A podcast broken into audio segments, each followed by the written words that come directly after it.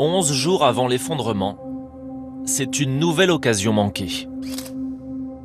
Les photos prises lors de cette visite, réunissant experts, syndics et propriétaires, témoignent du délabrement de l'immeuble. Et bonjour, c'est Nicolas de Immobilier Compagnie, je suis super content de te retrouver dans cette émission. Et dans cette émission, on va parler d'effondrement, on va parler de Marseille, on va parler de tout un tas de choses. En fait, tu vas voir, on va parler de d'un sujet de ouf. Alors, avant même de commencer l'émission, tu sais que je vais te faire les recommandations, mais même avant de te faire les recommandations, j'ai une chose hyper importante à te dire. J'ai voulu écrire cette émission, parce que d'habitude je travaille mes sujets. Et là, en fait, c'est très, complexe, très complexe pour moi, parce qu'en fait, euh, je ne peux pas écrire cette émission. Donc ça veut dire qu'en fait, je vais réagir à la base du reportage que j'utilise, et on va ensemble débroussailler ce qui s'est passé, tout simplement, ni plus ni moins.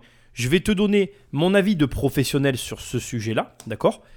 Tout en ayant bien conscience que euh, c'est un sujet qui mériterait, évidemment, qu'il soit creusé. Malheureusement, pourquoi je ne peux pas le creuser? Parce que justement, en tant que professionnel, pour finalement avoir été gestionnaire de syndic, pour avoir eu affaire à des mairies, pour avoir visité et acheté des biens qui ont été euh, déclassés en insalubrité par des mairies, Bref, pour avoir touché finalement à tout cet univers un peu salace, des bas-fonds, de l'argent dégueulasse, eh bien je me sens un peu euh, en porte-à-faux. Et j'ai pas vraiment envie euh, de partir dans, dans une analyse, euh, comment dirais-je, qui pourrait être mal interprétée. Voilà. Donc on va, on va se contenter tout simplement de, de, de mon débroussaillage simple et basique. Voilà, je voulais absolument te le préciser parce que cette émission, elle est, elle est quand même très importante. Je vais garder aussi, et c'est un petit, et c'est une petite recommandation, mon ton toujours de second degré, même sur un sujet comme celui-là qui est très grave. Parce que n'oublions pas qu'il y a eu des morts, et ne crois pas que j'ai un manque de respect euh, envers les, gens qui sont décédés dans cette catastrophe. Seulement voilà, euh, que j'en pleure ou que j'en ris, euh, nous ne changerons rien à la donne. Donc, je vais continuer à garder ma bonne humeur constante. Et ce qui va pas nous empêcher d'apprendre plein de choses, et de, pour toi surtout d'apprendre plein de choses, et surtout de débroussailler voilà, cette situation-là. Parce que l'effondrement de ces immeubles marseillais, euh, pour moi, voilà, elle, elle cache, c'est l'arbre qui cache la forêt. Et surtout, quand on va creuser, quand tu vas écouter tout ce que je vais te montrer, enfin tout ce que je vais te faire écouter, tu vas voir que c'est pas si simple en fait, c'est pas si neutre que ça. En tout cas pour moi, c'est très clair. Et c'est aussi pour ça que j'ai pas pu écrire euh, euh, cette émission, parce qu'en fait, euh, même si si j'avais, j'avais envie d'essayer d'être neutre, là je n'y arriverai pas. Donc je suis obligé de te prévenir. C'est une émission qui commence avec, c'est rare de moi, mais là pour moi c'est assez limpide. Donc écoute, comme d'habitude, si tu veux participer à ces émissions, ou si tu veux me rencontrer, ou si tu veux tout simplement bah, travailler avec moi, tu vas sur le site immobiliercompagnie.com, tu vas dans l'onglet Programme, tu choisis un programme, tu l'achètes, et on travaille ensemble. Aussi simple que ça. Sinon, si tu veux m'aider, et c'est ce qui encore ce qui m'aide le plus, tu prends le téléphone d'un de tes amis et tu l'abonnes sauvagement à cette émission. N'aie pas peur de le faire, toute la famille le fait. On s'agrandit comme ça. Tu sais, les podcasts s'agrandissent que dans le monde réel. Il faut un petit peu d'aide physique. Hein. Pour finir, il ne te reste plus qu'une chose à les récupérer gratuitement sur le site et tu n'as même pas besoin de me laisser ton mail. Tu peux aller lire les 100 premières pages de mon livre Devenir riche sans argent. Et si tu es là, je sais que tu veux devenir riche. Donc va me lire ce livre, tu verras, c'est de la bombe bébé. Allez, c'est parti. On part euh, dans le sud de la France, pas vraiment très loin de chez moi, dans cette magnifique ville, seconde ville française qui est Marseille, avec son port magnifique et ses immeubles qui s'effondrent. Lorsque vous ressentez physiquement, par exemple, le sol, où vous avez le, le sol qui n'est plus du tout euh, solide, plus du tout stable, on a vraiment l'impression que ça bouge et que c'est assez fragile. Oui. À aucun moment vous vous dites euh, c'est en train de s'effondrer, il faut que je fuis. À aucun moment, je pense réellement euh, que vraiment ça allait s'effondrer dans les minutes, mais vraiment dans les minutes qui suivent. À 8h51, Abdelghani fait une dernière vidéo. Les murs de l'entrée s'effritent sous ses yeux. Il part immédiatement alerter son syndic. Voilà, c'est fort. Alors, plusieurs choses euh, essentielles dans cette discussion que tu viens d'entendre. Déjà, effectivement, c'est vrai. Euh, pour avoir vécu un effondrement de plancher, moi personnellement, tu dois savoir une chose euh, essentielle en fait, c'est que effectivement, quand un, plancher est fragilisé, quand un plancher est dangereusement prêt à s'effondrer, ça se sent, ça se ressent physiquement. Et ce qui vient d'être déclaré ici est totalement vrai en fait. C'est vraiment important pour moi de te le préciser parce que euh, je crois qu'en en fait on ne se rend pas compte à quel point un bâtiment peut vivre. Spécifiquement les vieux immeubles avec du bois, le bois travaille et réagit à plein de choses en fait, euh, et notamment aux diverses, euh, comment dirais-je, rénovations et passages qu'il peut y avoir au fil des années à la méconnaissance qu'on va voir tout au long de ce dossier, à énormément de choses. Je veux aussi te dire un point hyper important avant qu'on attaque vraiment le dur de cette émission.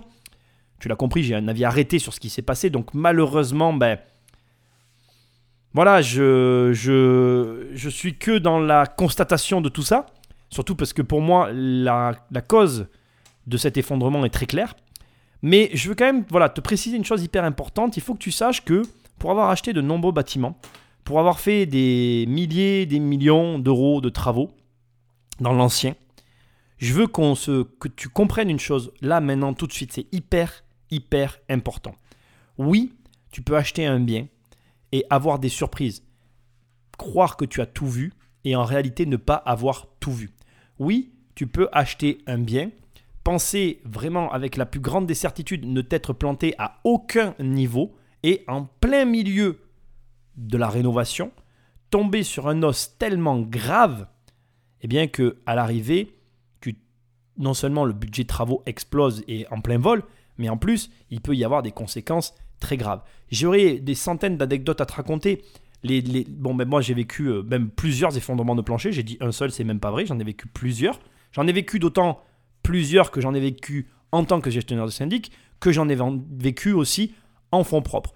Mais c'est pas la chose qui m'a. Si tu veux, le plancher, euh, quand ça m'est arrivé, je n'étais pas prévu. Les planchers, à chaque fois que ça m'est arrivé, ça n'a jamais été prévu. D'ailleurs, les planchers, ça se prévoit. Enfin, personne souhaite refaire un plancher, ça coûte très cher.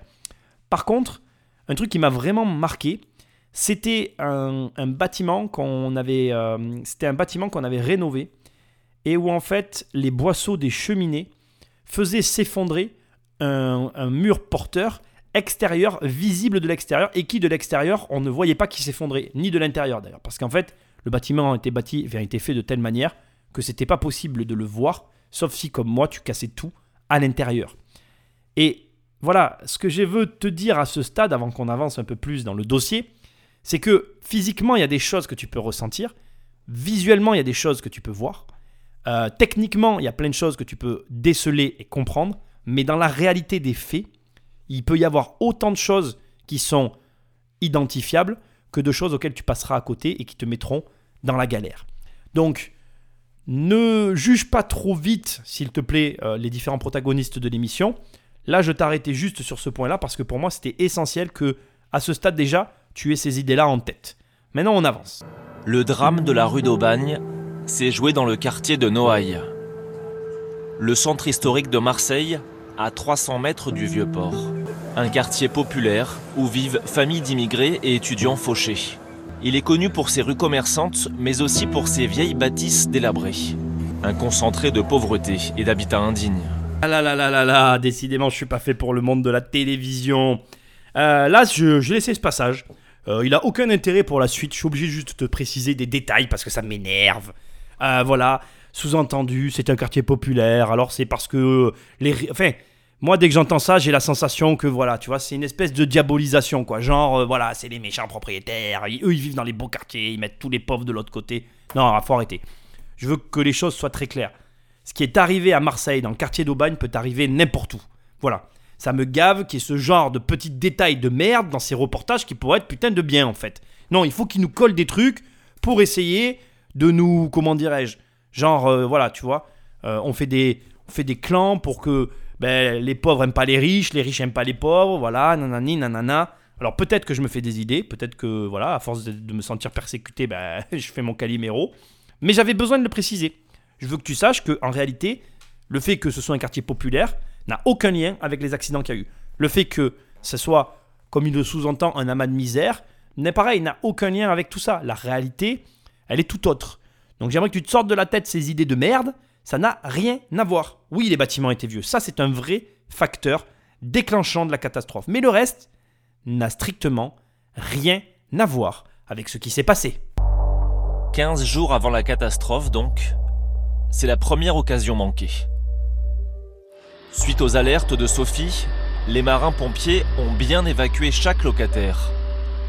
Ils décident même d'utiliser leur nacelle, inquiets de l'état de l'escalier. La scène est filmée par le voisin d'en face. Il la diffuse sur les réseaux sociaux avec ce commentaire prémonitoire. Risque d'effondrement en plein centre-ville. Alors voilà, là, là on est dans le cœur du sujet et là c'est intéressant. C'est intéressant parce que tu te rends compte que...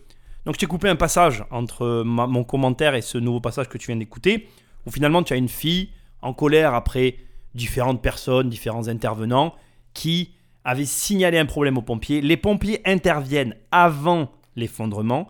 Et comme tu l'entends, euh, les pompiers ont l'habitude en fait. C'est vachement intéressant. C'est une chose que... C'est une chose que, que je pourrais même te dire. Si tu as un pote qui est pompier, fais-le rentrer dans des bâtiments. Les, pompiers ont l'habitude en fait d'aller dans différents bâtiments, de faire des interventions, et ils ont une espèce de, de sixième sens sur les états des bâtiments. C'est débile, mais réfléchis à ce que je te dis, tu comprendras pourquoi.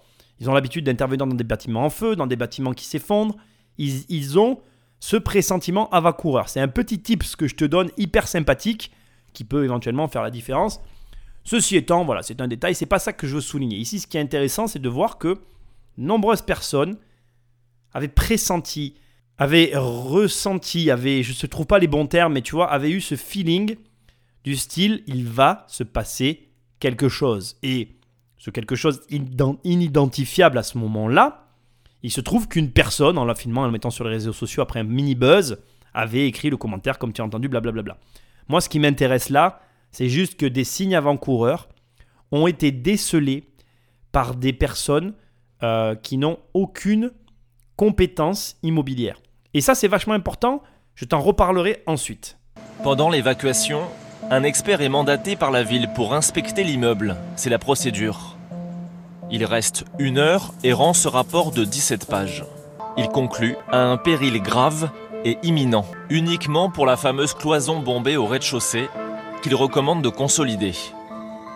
Et pour une petite partie du plancher du premier étage, rongé par l'humidité, à sécuriser d'urgence. Il n'a pas noté de risque d'effondrement, il ne fait évacuer que les occupants de l'appartement du premier étage. Les seuls dont la sécurité peut être menacée selon lui. Question. Comment un expert qui visite un immeuble qui va s'effondrer peut-il conclure qu'il n'y a aucun problème, noter quelques menus de travaux, bon même s'il a noté et conclu avec un péril grave est imminent, mais en, spécifiant qu'avec quelques travaux, consolidation, reprise du plancher, comment cet, expert n'a-t-il a- a-t-il pu rater, je perds mes mots, a-t-il pu rater, euh, ben, je sais pas moi, le nez au milieu du visage, quoi, la catastrophe. Comment c'est possible? Alors, c'est ce que je te disais tout à l'heure que je vais t'expliquer maintenant. D'abord, il y a une chose que tu dois savoir, qui est pour moi essentielle à ce stade et que je veux éclaircir immédiatement. Je, vais prendre je vais faire un parallèle avec une chose euh, toute simple. Euh, J'ai ma fille qui est très souvent malade. Pendant une période, là, elle a été très malade. Et en fait, euh, si je te dis la chose comme ça, tu pourrais me répondre, c'est ce qu'on m'a déjà dit, ta fille a une nature fragile. Je pense que ça serait correct. En tout cas, je pense que tu pourrais me dire une chose comme ça, et c'est audible. La vérité, c'est que ma fille est dans une crèche où en fait, ils prennent tous les enfants malades. Et donc en fait, ma fille n'est pas très souvent malade. Tous les enfants de cette crèche sont très souvent malades. Ce qui signifie quoi dans ce que je viens de te dire? C'est que premièrement, si je te montre qu'une partie du problème, si je te dis ma fille est très souvent malade, le premier réflexe que tu auras et qui sera correct, c'est de dire Ok, ta fille est fragile.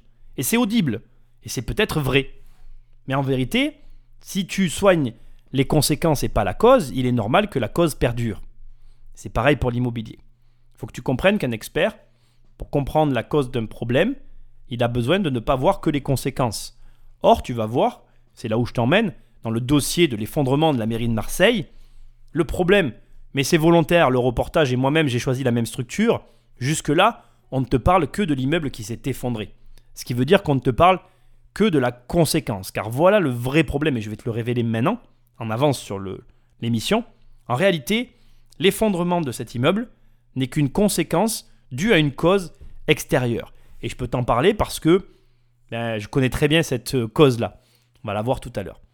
La problématique ici, et c'est ça qui est hyper intéressant, c'est que tu dois comprendre une chose. Un expert va venir constater une chose à un moment donné sur une période donnée. Sauf que une personne qui vit dans un lieu au quotidien, lui, aura une appréciation, un feeling, une- un ressenti totalement différent du fait qu'il y vit. Je vais te donner un exemple, euh, encore un autre parallèle très intéressant. Moi, je, me considère comme étant euh, assez bon aussi dans les travaux. Et pourtant, je fais appel à des experts pour euh, étayer mes déductions et aussi pour me protéger, parce qu'il est vrai que en cas de problème, c'est bien d'avoir une garantie sur les travaux que tu veux réaliser. Il n'y a, pas il y a pas longtemps, non, c'est pas vrai, c'est pas il n'y a pas longtemps. Il y a quelques temps maintenant déjà, je dirais une bonne année, on a eu un chantier sur lequel on a fait venir euh, trois professionnels du bâtiment, même plus, 3, 4, 5 personnes en tout, puisque certains des professionnels qui sont venus sont venus à deux, d'accord? Donc dans, parmi ces professionnels, on a eu des ingé béton, des architectes, des maîtres d'œuvre, deux maîtres d'œuvre exé, un ingé béton, un architecte, deux maçons, trois maçons. Voilà. Donc tu vois, 6 à 7 personnes sont venues sur le chantier. Ils m'ont tous, euh, conformément à mes demandes, fait des devis. Ils m'ont tous répondu à, à- comment dire à ce que je voulais sur le, travail que- qu'on souhaitait réaliser sur le projet. Mais il n'y en a aucun d'entre eux qui m'a fait gagner de l'argent sur les travaux. Tu sais qui c'est qui a fait gagner de l'argent sur la facture? C'est moi. J'ai fait baisser la facture de 50 000 euros avec juste un petit détail auquel j'ai pensé. Et, euh, après, sur les derniers devis, j'ai dit, ben, en, en faisant ça comme ça, enfin, j'expliquais à la personne, je lui ai dit, si tu fais ça, si tu fais ça, normalement, ça devrait me coûter moins cher. Et j'oublierai jamais ce que m'a dit un maître d'œuvre pendant que je lui expliquais tout ça. Il m'a dit, on voit que tu viens très souvent ici, parce qu'il m'a dit, pour voir ce genre de choses, il faut quelqu'un qui soit habitué à venir et à réfléchir sur un seul projet pour arriver à faire ce genre de déduction. Je trouve que ce que je viens de te dire est une réflexion très pertinente. Très souvent, dans de nombreux cas de figure, tu remarqueras, et spécifiquement de nos jours, on a tendance à presser les citrons à mort, à faire faire de plus en plus de choses à de plus en plus de gens pour des raisons de productivité, de finances, etc. Alors qu'au final, si on se concentrait sur une seule chose pour l'amener à son paroxysme, on aurait des résultats sûrement mille fois supérieurs aux résultats qu'on arrive à obtenir. Donc, à la réponse, est-ce que c'est normal qu'un expert n'ait pas vu tout ça? Bien oui, c'est possible. Et ça ne fait pas de lui, pour autant, un mauvais professionnel.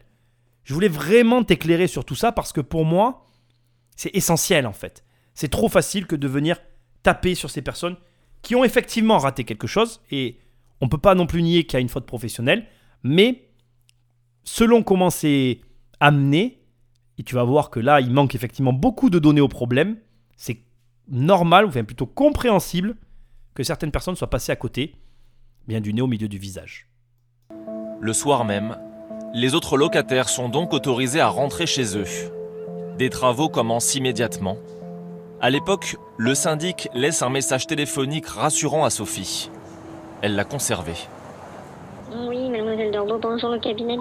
Euh, J'ai parlé donc du problème que vous m'aviez signalé à monsieur. Donc euh, tout est ok, hein, les réparations ont été faites, il n'y a pas de souci. Vous pouvez euh, rester dans l'appartement.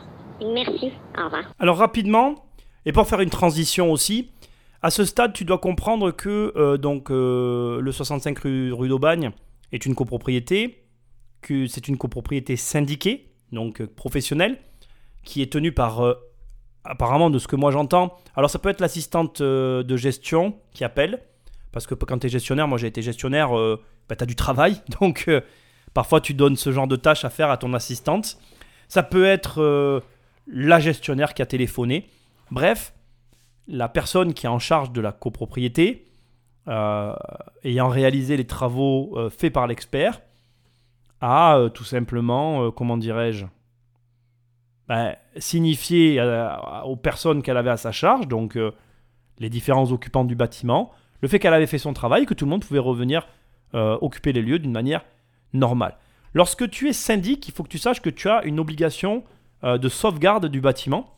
Ce qui veut dire que si un bâtiment présente des, anomalies et que ces anomalies bah, mettent en péril les personnes et le bâtiment, le syndic a l'obligation de mettre tout en œuvre pour régler les problèmes.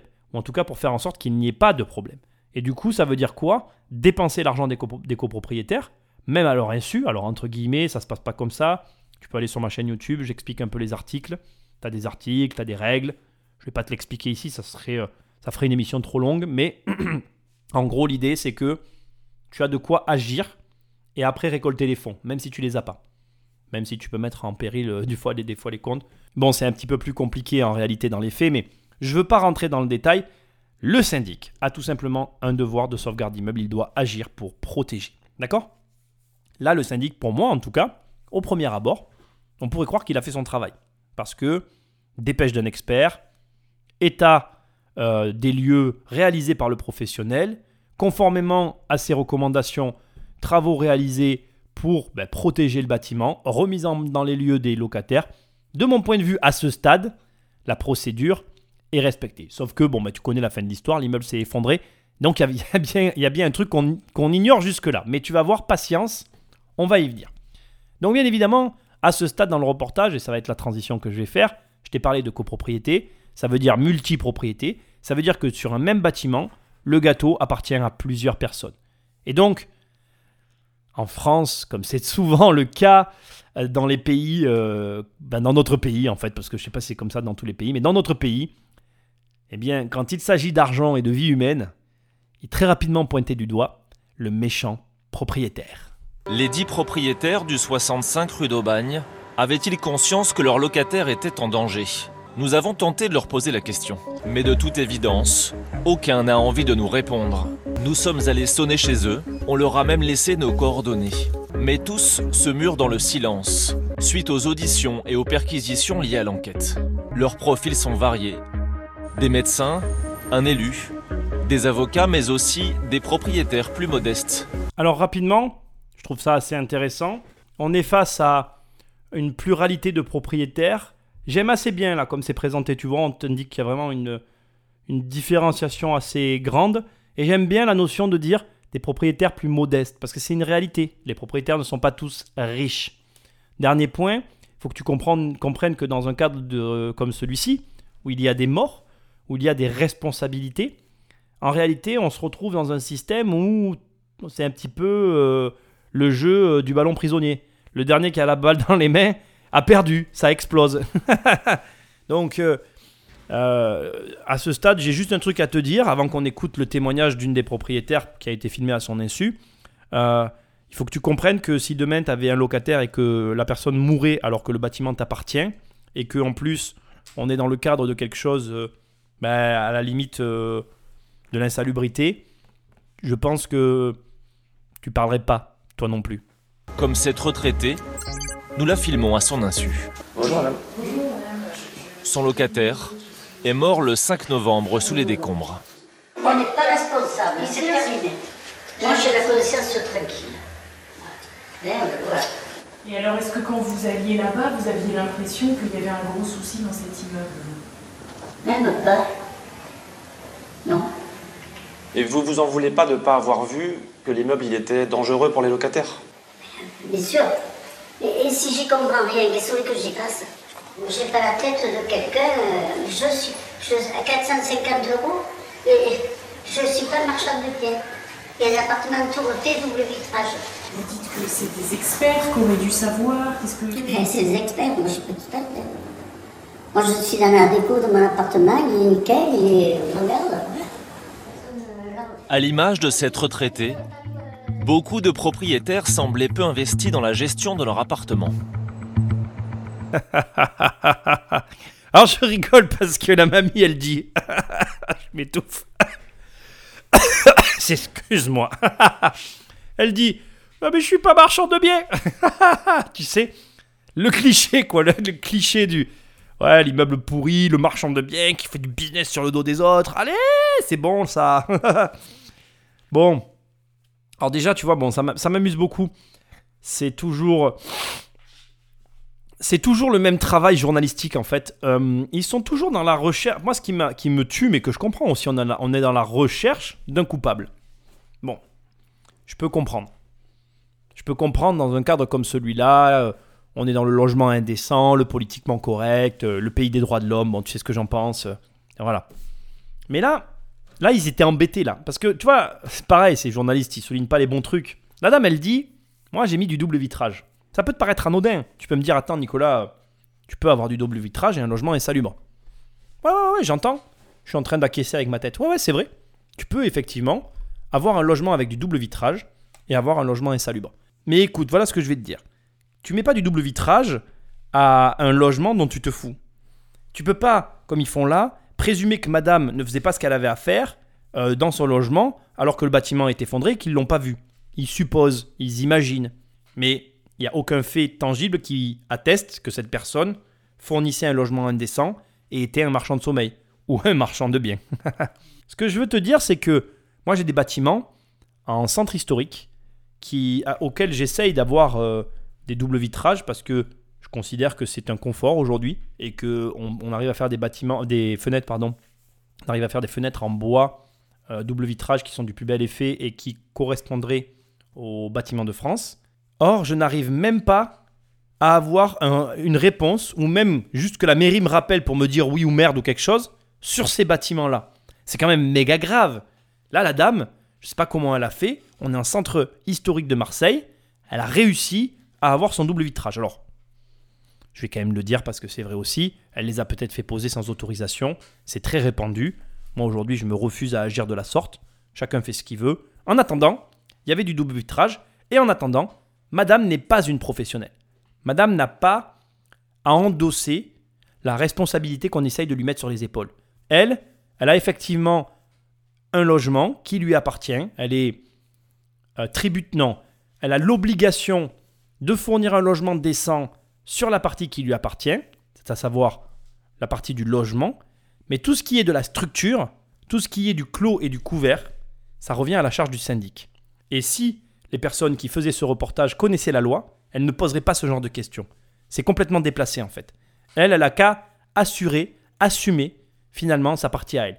Si dans ton logement tu as un problème de plancher, tu dois appeler le syndic. Parce que, et je m'en rappelle très bien, en cours on en parlait, on avait de longues discussions là-dessus. Il faut savoir une chose, la copropriété n'est pas de la vraie propriété. Je m'explique, tout ce qui est plancher, tout ce qui est mur porteur, tout ce qui est structure du bâtiment, ce n'est pas à toi. Tu n'as pas le droit de faire ce que tu veux. Tu n'as pas le droit d'ouvrir un mur mètre dans ton appartement sous prétexte que le mur coupe ou, réduit ta surface euh, de salon entre la cuisine et le salon et que tu veux faire par exemple cuisine américaine. Tu te dis, bah, c'est un mur mètre, je vais ouvrir. Eh ben non.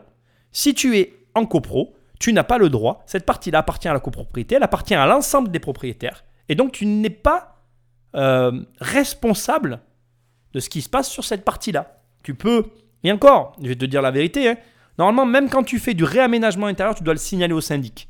Parce que comme il va y avoir des travaux, en fonction du règlement de copropriété qui fait foi dans une copropriété, eh bien, tu sauras que, en fonction de ce règlement, tu pourras agir d'une manière ou d'une autre. Donc tu n'es pas chez toi, donc elle n'est en aucun cas responsable. Il n'y a aucune responsabilité. Les propriétaires là, malheureusement, ne peuvent pas être incriminés. Ça arrangerait tout le monde en fait. Les méchants capitalistes, les méchants propriétaires qui font les marchands de sommeil. Eh ben non, désolé. Parce que là, je vous le dis les amis, je vous le dis mais vraiment avec du fond du cœur. Là, on est dans le jeu du ballon prisonnier depuis le début. Tout le monde se renvoie la balle parce que personne veut qu'elle lui pète à la gueule. Et il est temps qu'on fasse péter le ballon pour qu'on voit à qui est la responsabilité. Patrick, envoie la sauce Ils se disent dépassés par les interminables litiges administratifs qui opposaient le 65 à ces deux immeubles voisins depuis 5 ans. Alors à ce stade, je te mets que ce passage, qui est la suite du passage précédent. Et en fait, les propriétaires euh, expliquent, en gros, qu'il y avait un litige avec les deux immeubles voisins des deux côtés du 65 rue d'Aubagne, et que c'est ce litige-là qui les empêche finalement de parler dans le reportage, et qui les met mal à l'aise. Là, je t'ai recoupé le passage avant que je te mette le prochain passage, où en fait finalement les reporters vont voir un couple de personnes qui sont en pleine dans la procédure, impliqués, et qui ont visité l'immeuble voisin, à savoir que les immeubles autour, enfin tu vas le voir, sont des immeubles, notamment un des deux immeubles, celui qui pour moi est la cause de tous les maux, euh, propriété de euh, PACA Habitat, je crois. Bon, en fait, tu vas voir, tu vas écouter. Bref, là, on est dans la cause, mon ami. On est dans la cause. Et tu vas voir, c'est vraiment pas reluisant. Au centre, le 65 rue d'Aubagne où ont péri les victimes était donc une copropriété. À gauche, le 63 appartient à Marseille Habitat, c'est-à-dire à la mairie. Il était vide et en partie muré. Comme le 67 à droite, qui appartient à un syndic.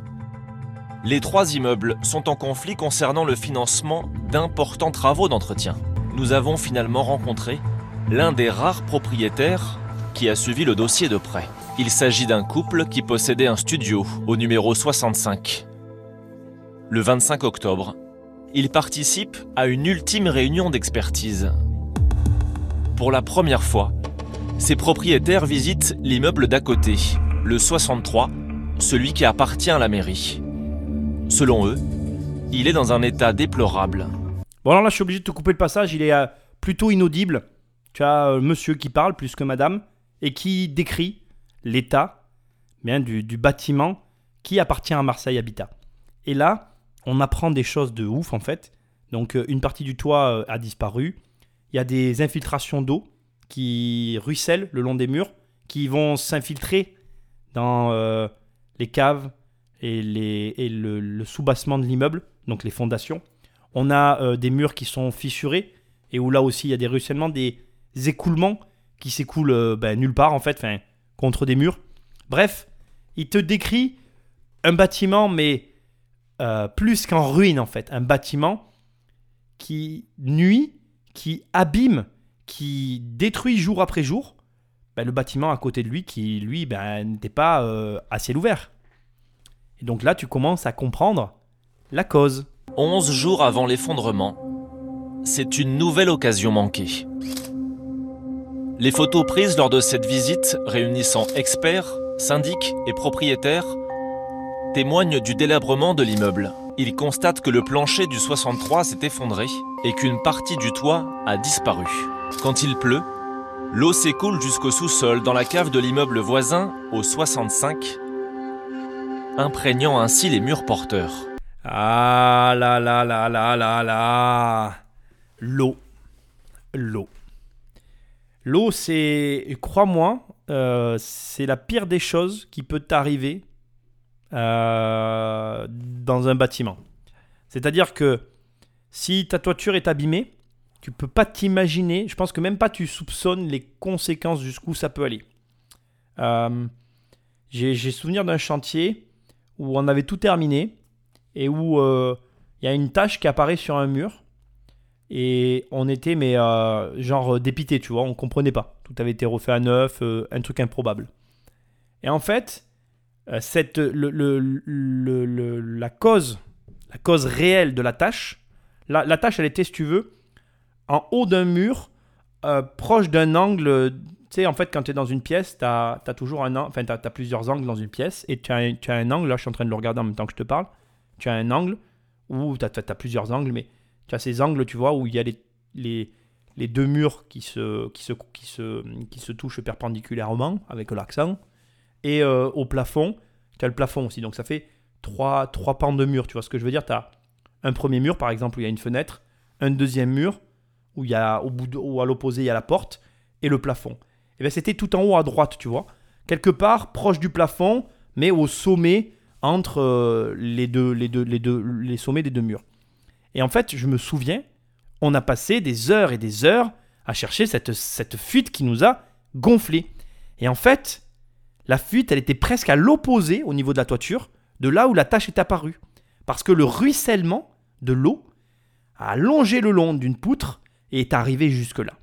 Alors qu'est-ce que j'essaye de te dire?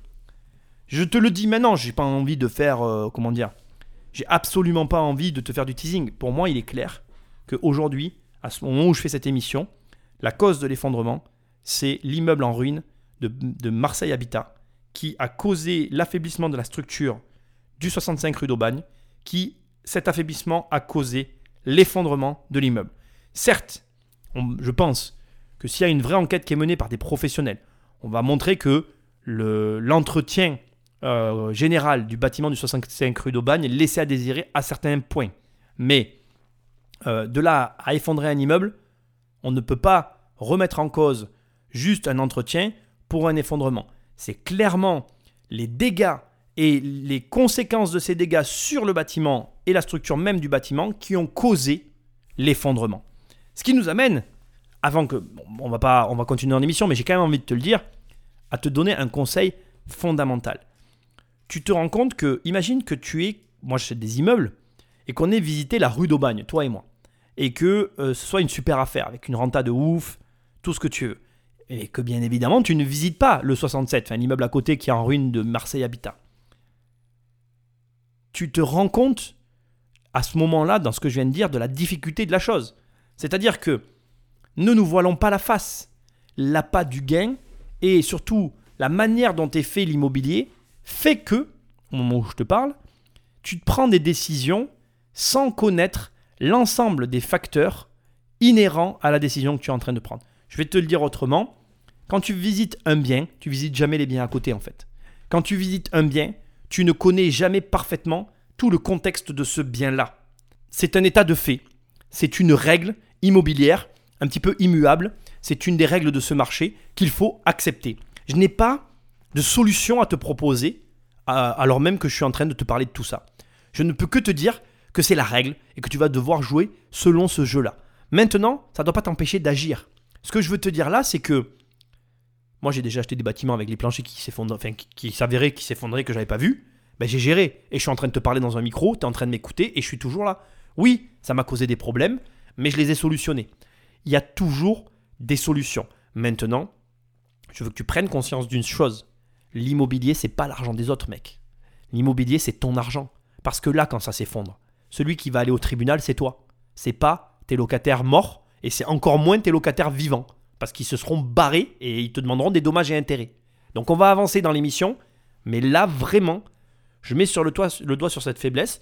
Je comprends, et j'ai toujours compris la gymnastique de toutes ces personnes qui disent c'est l'argent des autres qui paye le loyer.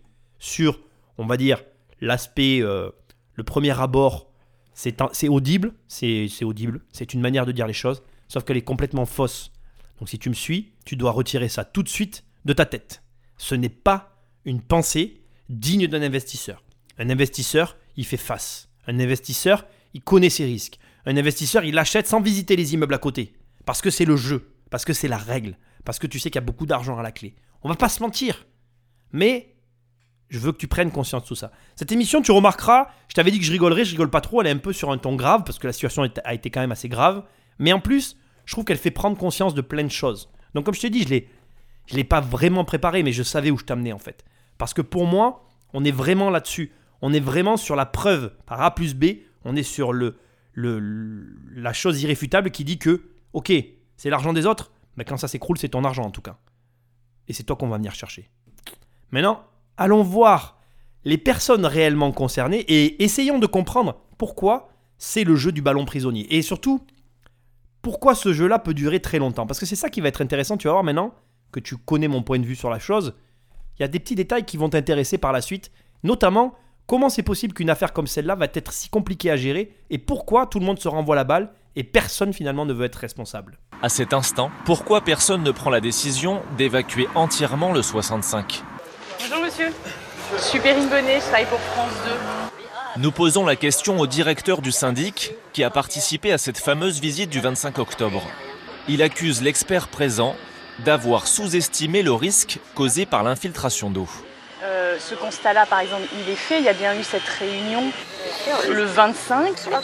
Vous êtes tous réunis. Ah, mais je l'ai fait descendre dans la cave pour faire constater que les pierres tombaient, que l'eau coulait, enfin, le mur était très mouillé, que les canalisations avaient claqué et qu'on était obligé de les changer. Et quand on me répond c'est pas grave, je suis désolé. Tout le monde a regardé en disant mais par où par l'eau quand il pleut, les intempéries qu'il y a eu et que ça peut sortir que, par le, que, que dans notre cave. Les experts qui étaient présents ont dit c'est pas grave. Ben, s'ils avaient estimé que c'était grave, ils auraient fait fermer l'immeuble tout de suite. Ils, ils auraient évacué, ils sont là pour ça. Vous, vous avez un, un regret. Est-ce qu'il y a quelque chose qui aurait dû se passer différemment? Bah, mon regret après coup, c'est que les experts n'aient pas pris en considération les... ce qu'ils ont vu, ce qui, était, ce qui était visible pour tous. C'est ça qui est terrible. Merci. Hein. Bonne journée. Ce qui est super intéressant, c'est que là, tu vois que tu as un patron de syndic qui s'exprime et qui lui aussi re- re- rejette la faute, j'allais dire repasse le ballon, mais c'est la même chose, euh, sur, les, sur, les, sur les experts qui n'ont pas fait leur travail. Alors moi, j'ai besoin de t'expliquer des choses maintenant parce que tu as tout compris. Pour moi, clairement, c'est le deuxième bâtiment à côté qui a, qui a par, par l'état de ruine, a rendu, a, a a accéléré le vieillissement et a contribué à l'affaiblissement de la structure du 65 qui s'est effondré. En tout cas, c'est ma vision personnelle, au vu de tout ce que des renseignements que j'ai pu trouver sur les, les faits. Mais ce qui est euh, très intéressant dans ce qu'on vient d'entendre et qui est réel, pas parce que pour moi c'est réel, c'est que on entend quelqu'un qui nous dit des experts sont venus et effectivement certains experts ont préconisé euh, des travaux. Mais le problème, et je, je veux maintenant te l'expliquer, je l'avais dit dans une autre émission sur les podcasts où je parlais justement du travail d'investisseur, il faut que tu comprennes une chose, c'est qu'il y a une énorme différence entre un professionnel et un particulier, et que dès que tu es professionnel, tu es responsable. Responsable, ça veut dire quoi? Ça veut dire que c'est toi qui en assumes les conséquences, et que euh, selon ce que tu proposes comme service ou etc., je vais te la faire courte et simple, mais en gros, c'est toi qui paye. Voilà, je te la fais très direct en fait. Être responsable, ça veut dire, euh, je fais un travail pour un client, le client n'est pas content, ben, c'est moi qui prends en ma charge les problèmes qui sont générés. C'est une notion aujourd'hui qui est oubliée dans un monde où on est tous de plus en plus pressurisés, où on est de plus en plus euh, soumis à la loi de la production, de la rapidité, de l'argent, toujours plus d'argent, plus même au détriment de la qualité. Mais tu comprends bien qu'aujourd'hui, énormément d'entreprises, énormément de sociétés ne veulent pas endosser leurs responsabilités parce qu'elles veulent l'argent, mais elles ne veulent pas la responsabilité. Et là, on est au summum de, de, de l'erreur en fait. C'est-à-dire qu'il y a plusieurs degrés d'erreur. Si demain, moi, je te livre, par exemple, tu prends un de mes programmes, tu n'es pas content, tu vas venir me demander un remboursement, on va dire que somme toute, le préjudice que tu auras reçu sera relatif. Mais si par exemple je te livre une voiture et que tu as un accident avec, tu comprends bien que là, le préjudice est de tout de suite beaucoup plus grave. Et si bah, tu meurs dans cet accident, la gravité est encore supérieure. Et le summum de la gravité quand tu en as un préjudice, c'est bien évidemment d'en mourir. C'est comme un peu cette histoire des téléphones qui ont explosé euh, à la figure des gens et qui ont eu pour conséquence des, gens qui sont devenus aveugles. Et je crois qu'il n'y a pas eu de mort, mais il y a eu des, graves conséquences physiques. Tu comprends bien que, effectivement, ben, il y a une responsabilité. Et cette responsabilité, eh bien, personne ne veut l'endosser. Parce que celui qui l'endosse, c'est celui qui paye. Et tu vas voir que plus on va creuser, plus les gens vont chercher à se dédouaner. Ce jour-là, à défaut d'évacuer, de nouveaux travaux sont donc décidés au 65 rue d'Aubagne. En banlieue de Marseille, nous avons retrouvé l'entreprise qui avait été mandatée pour les faire. Elle non plus n'avait pas décelé le risque d'effondrement. Bonjour monsieur. Bonjour. On travaille pour l'émission Envoyé spécial. Le patron est assez loquace. Le matin du drame, ses ouvriers se dirigeaient rue d'Aubagne pour attaquer les travaux. Mais il est trop tard, l'immeuble s'est effondré. La commission du 25, c'était elle, à la limite, qui aurait dû dire Oh, ces immeubles, il faut les évacuer tout de suite. C'est voilà qui n'a pas été fait. Ne me demandez pas pourquoi ça n'a pas été fait, mais en tout cas, c'est ce qui aurait dû être fait à ce moment-là. C'était ce jour-là et pas un autre jour. Quoi. Nous, les experts, les pompiers, les gens qui habitaient dans l'immeuble et tout ça, quoi. Il n'y a pas eu de signe suffisamment avant-coureur pour que on dise Eh, merde, là, ça craint vraiment, il va falloir qu'on dise que ça craint. Alors, c'est vraiment intéressant. Je suis à la fois d'accord avec des propos qui viennent d'être tenus par l'entrepreneur, à la fois en désaccord total. Les signes avant-coureurs, on va être clair, il y en a eu énormément. C'est la prochaine étape de l'émission qu'on va écouter là dans un instant. Je vais juste revenir sur ce qu'il a dit. Effectivement, il y a eu un gros manque de négligence. Alors moi, pour moi, la, question que j'ai à poser, parce que cette question n'a jamais été posée dans le reportage, mais c'est ma vision, tu vois. Encore une fois, voilà. Moi, je pense que dans cette histoire, tout le monde savait l'état du bâtiment voisin. Tout le monde sait, et pour moi c'est une évidence, que c'est ce bâtiment qui est en cause, et comme ce bâtiment c'est Marseille Habitat, j'ai envie de te dire, les conséquences, tu les connais déjà d'avance. Le problème, c'est de savoir jusqu'à quel point chaque personne est impliquée dans cette histoire. Attention, je vais être très clair avec toi, je n'accuse personne, je ne suis pas un oiseau moqueur ni un accusateur, c'est pas du tout mon rôle. Je veux pas non plus que toi tu accuses, il y a une enquête qui est menée actuellement, c'est pas à moi à faire des déductions.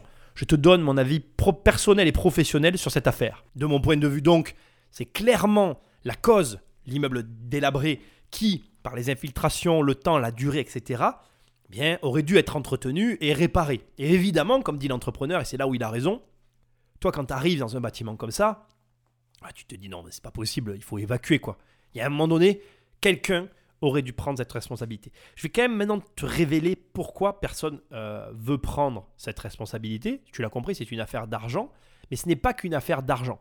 Il y a un autre problème inhérent à tout ça, beaucoup plus grave, c'est le besoin de reloger, le besoin de reloger finalement les personnes qui y habitent. Et là, tu comprends que le relogement, les indemnités, l'argent qui est en jeu, parce qu'il faut savoir aussi que en fait, dans des arrêtés de péril, la mise en insalubrité, enfin, selon toutes les démarches qu'il peut y avoir, il y a tout un processus qui peut aboutir sur des, euh, comment dirais compensations financières. Voilà, c'est ça le bon terme. Et donc, tout ça fait que les sommes en jeu euh, font que personne n'a voulu prendre la responsabilité malgré les signes avant-coureurs. Et crois-moi, crois-moi, il y a eu énormément de signes avant-coureurs. Des signes avant-coureurs, il y en a pourtant eu beaucoup. Le 27 septembre 2018, cinq semaines avant le drame, un rapport accablant a été envoyé à tous les syndics et à tous les propriétaires des trois immeubles insalubres de la rue d'Aubagne, dont Marseille Habitat. Les photos et les conclusions sont alarmantes. La façade du 65 s'est affaissée verticalement de 5 à 8 cm. Le mur mitoyen entre le 67 et 65 est fortement gonflé à sa base. Les désordres mettent en péril les immeubles, continuant à évoluer. Une faiblesse structurelle représentant un risque pour les biens et les personnes à court terme au 65 et 67 rue d'Aubagne. Bon, là pour moi c'est on ne peut plus clair, tu vois. Tu as un rapport qui dit que le 67, enfin tu, peux trop passer le passage si tu veux, mais c'est très clair. Euh, et c'est d'autant plus clair que les murs mitoyens du 65 et 67 sont endommagés. On voit la cause. Et la cause, c'est Marseille Habitat. Et celui qui doit payer, c'est celui qui est à l'origine du dégât. Ce qui rend la chose très complexe. Très, très complexe. Parce que, effectivement, là, on est face à un vrai problème de responsabilité non endossée. On voit et on va voir toutes les limites d'un système enrayées de par la hiérarchisation, la complication. Et je suis obligé de le dire, à ce stade, effectivement, il y a une responsabilité sur Marseille Habitat, mais je pense qu'il y a aussi une responsabilité enfin, qui est impossible de nier, liée à 100% à la complexité juridique de la France. C'est en train de devenir trop complexe. Ça m'évoque, je ne sais pas si tu es au courant de cette histoire, mais les attentats du 11 septembre, en fait, on sait aujourd'hui que les États-Unis avaient tous les enregistrements téléphoniques, toutes les, tout, tout, tout, tout, tout ce qui touchait à cet attentat était en possession euh, des États-Unis. Ils avaient matériellement, s'ils n'avaient pas eu autant d'informations à gérer, s'ils n'avaient pas eu autant de choses à, à traiter, ils avaient potentiellement dans les mains de quoi empêcher le drame. Et là, c'est la même chose. Si notre système était pensé différemment, ben, ce drame-là aurait pu être évité. Selon la loi, en cas d'immeuble dangereux, si le syndic ou les propriétaires sont défaillants, la mairie a le pouvoir de lancer en urgence une procédure de péril imminent. Pourquoi n'a-t-elle pas fait évacuer le 65 rue d'Aubagne? La mairie avait-elle connaissance de ce rapport très inquiétant? Julien Ruas est l'adjoint au maire à la prévention des risques. Nous lui apportons ces 75 pages qui sont aujourd'hui au cœur de l'enquête judiciaire. Vous l'avez lu, monsieur Ruas, ce, ce, rapport, j'imagine Je dois vous confesser que non. Mais, mais par contre, euh, je sais qu'il existe. Vous l'avez pas lu Ah non, je ne l'ai pas lu. Vous savez, moi j'ai eu connaissance de ce rapport euh, quatre jours après l'effondrement euh, des trois bâtiments. Et je dois vous avouer que depuis le 5 novembre, je suis quand même sur une gestion de crise au long cours. Et en même temps, la justice est saisie de toutes ces pièces et c'est la justice euh, qui va nous dire les responsabilités des uns et des autres. quatre jours après, c'est trop tard, hein Ça, c'est tombé. Il n'y a plus personne, ils sont tous morts. Désolé, c'est vraiment pas drôle, mais le mec te dit, je vais vous confesser que non. Mais euh, tu peux pas dire ça.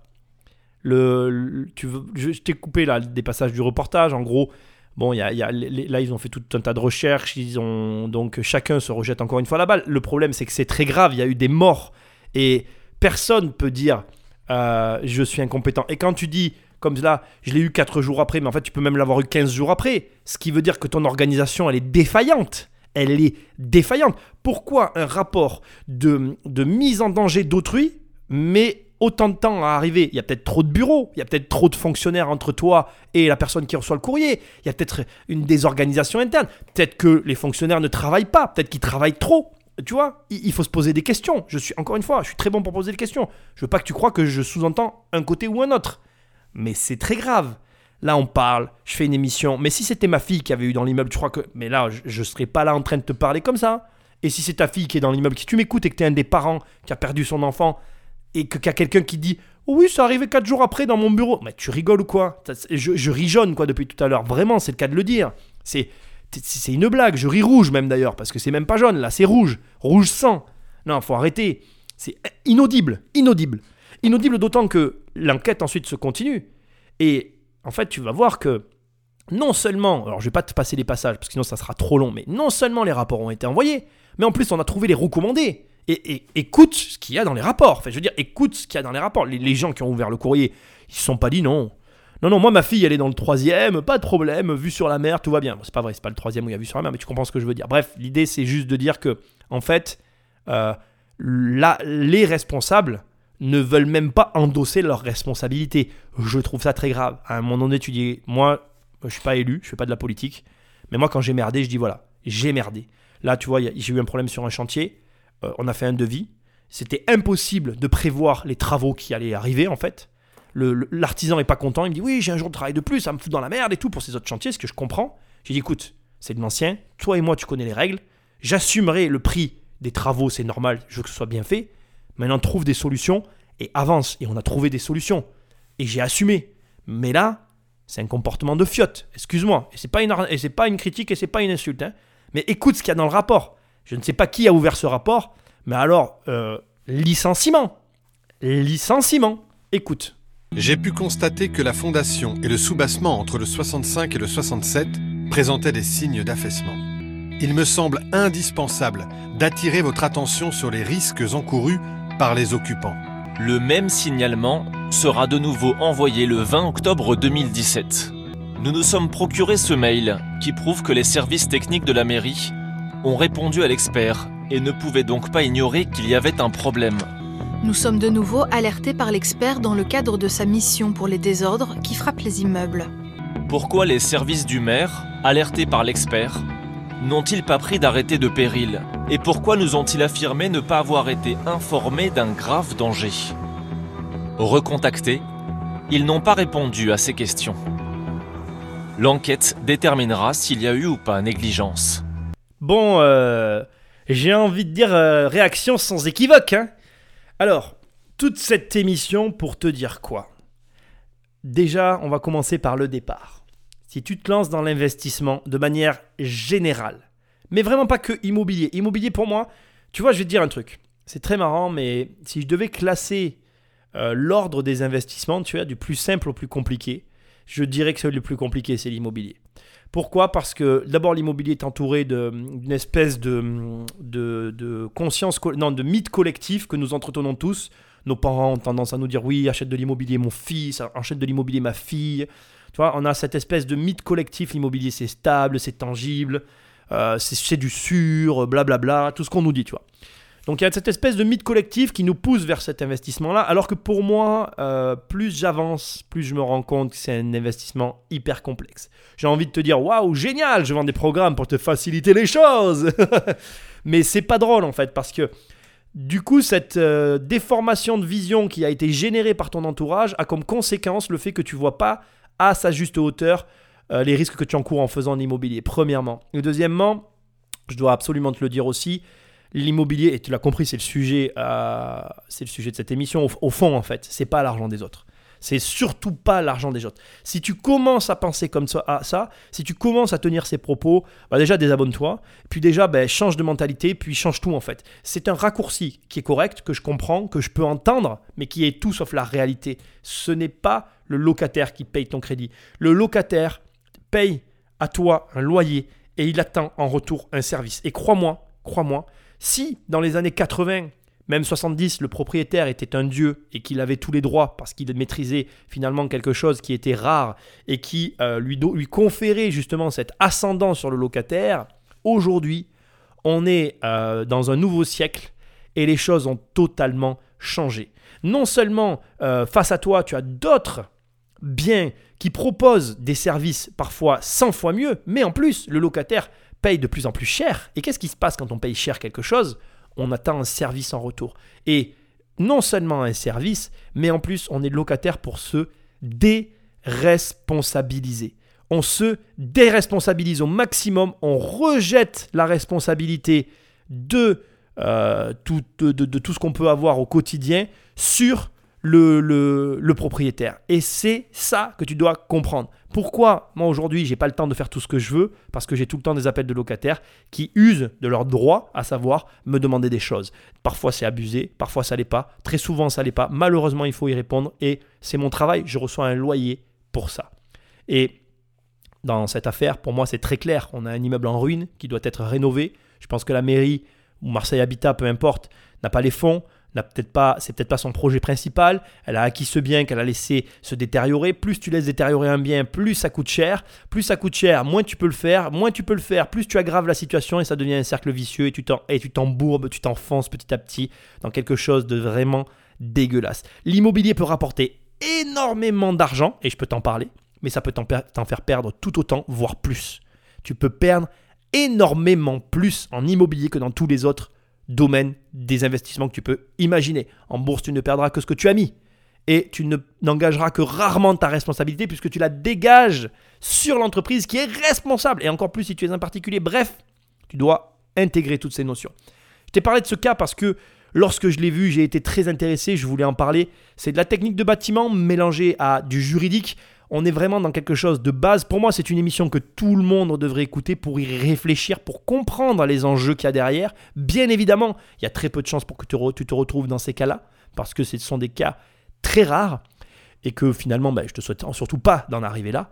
Mais enfin, et pour finir, et c'est de là la chose la plus importante que je veux te dire, parce que peut-être que tu l'auras pas vu, et on va finir quand même sur une touche un petit peu intéressante, sache que ces bâtiments, ces bâtiments en état de ruine, sont souvent de très bonnes affaires.